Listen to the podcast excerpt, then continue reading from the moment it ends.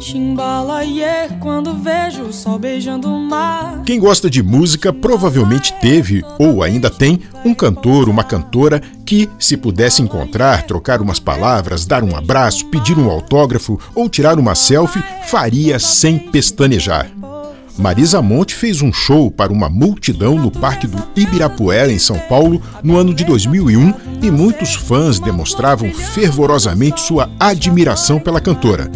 Entre os fãs, uma adolescente com carta, cartaz, lágrimas, gritos chamou a atenção e foi levada para a ala dos convidados e até virou destaque numa reportagem de TV. O que ninguém podia imaginar é que a fã se tornaria uma tremenda cantora compositora que também arrastaria muitos fãs para as suas apresentações.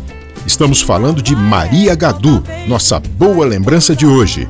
Maria Gadu nasceu Maíra, em São Paulo, no dia 4 de dezembro de 1986.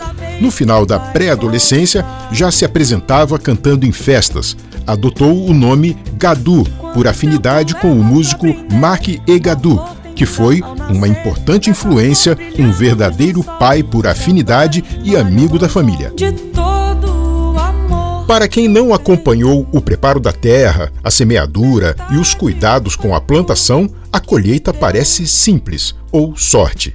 O fato é que Maria Gadu surgiu para o público de forma avassaladora.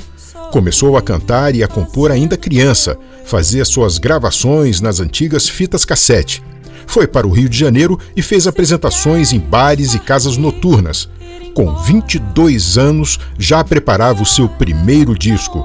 O impulso importante foi na minissérie Maísa, onde interpretou Nemequitepá, que integrou a trilha da trama. Decolou mesmo com Chimbalaê, música que criou aos 10 anos de idade e foi incluída na trilha da novela Viver a Vida. Foi um fenômeno.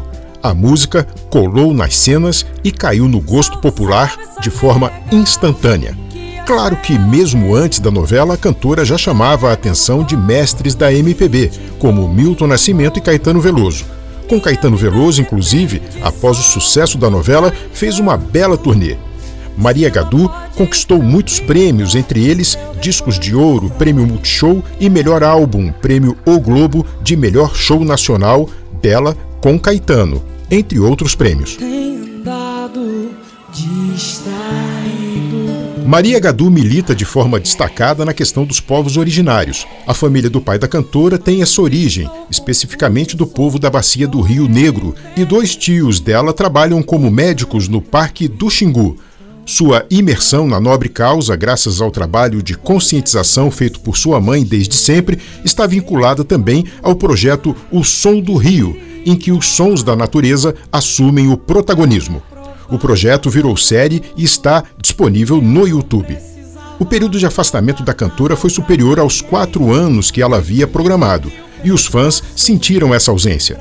Por falar em ausência, uma ausência que Maria Gadu não estava disposta a aceitar era da sua avó querida, que sofria com o câncer e era assistida pelo SUS, sistema que sangra para cuidar da saúde do povo. A vozinha, bem menor e mais fraca do que sempre foi, pediu para Maria deitar ao seu lado na maca do hospital e, com rara lucidez, afirmando estar no controle, mostrou que o amor da neta impedia que ela cumprisse o ciclo natural e suplicou, com toda a dor e amor do mundo, que a neta a deixasse partir. Maria Gadu sofreu, chorou, mergulhou num duro conflito, se questionou por uma noite inteira e, pela manhã, deitada na grama do Ibirapuera, buscou ajuda do céu para onde olhava.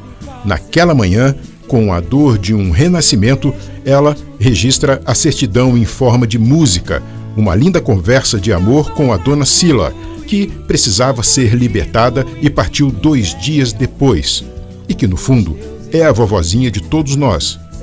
Eu sou Tobias de Santana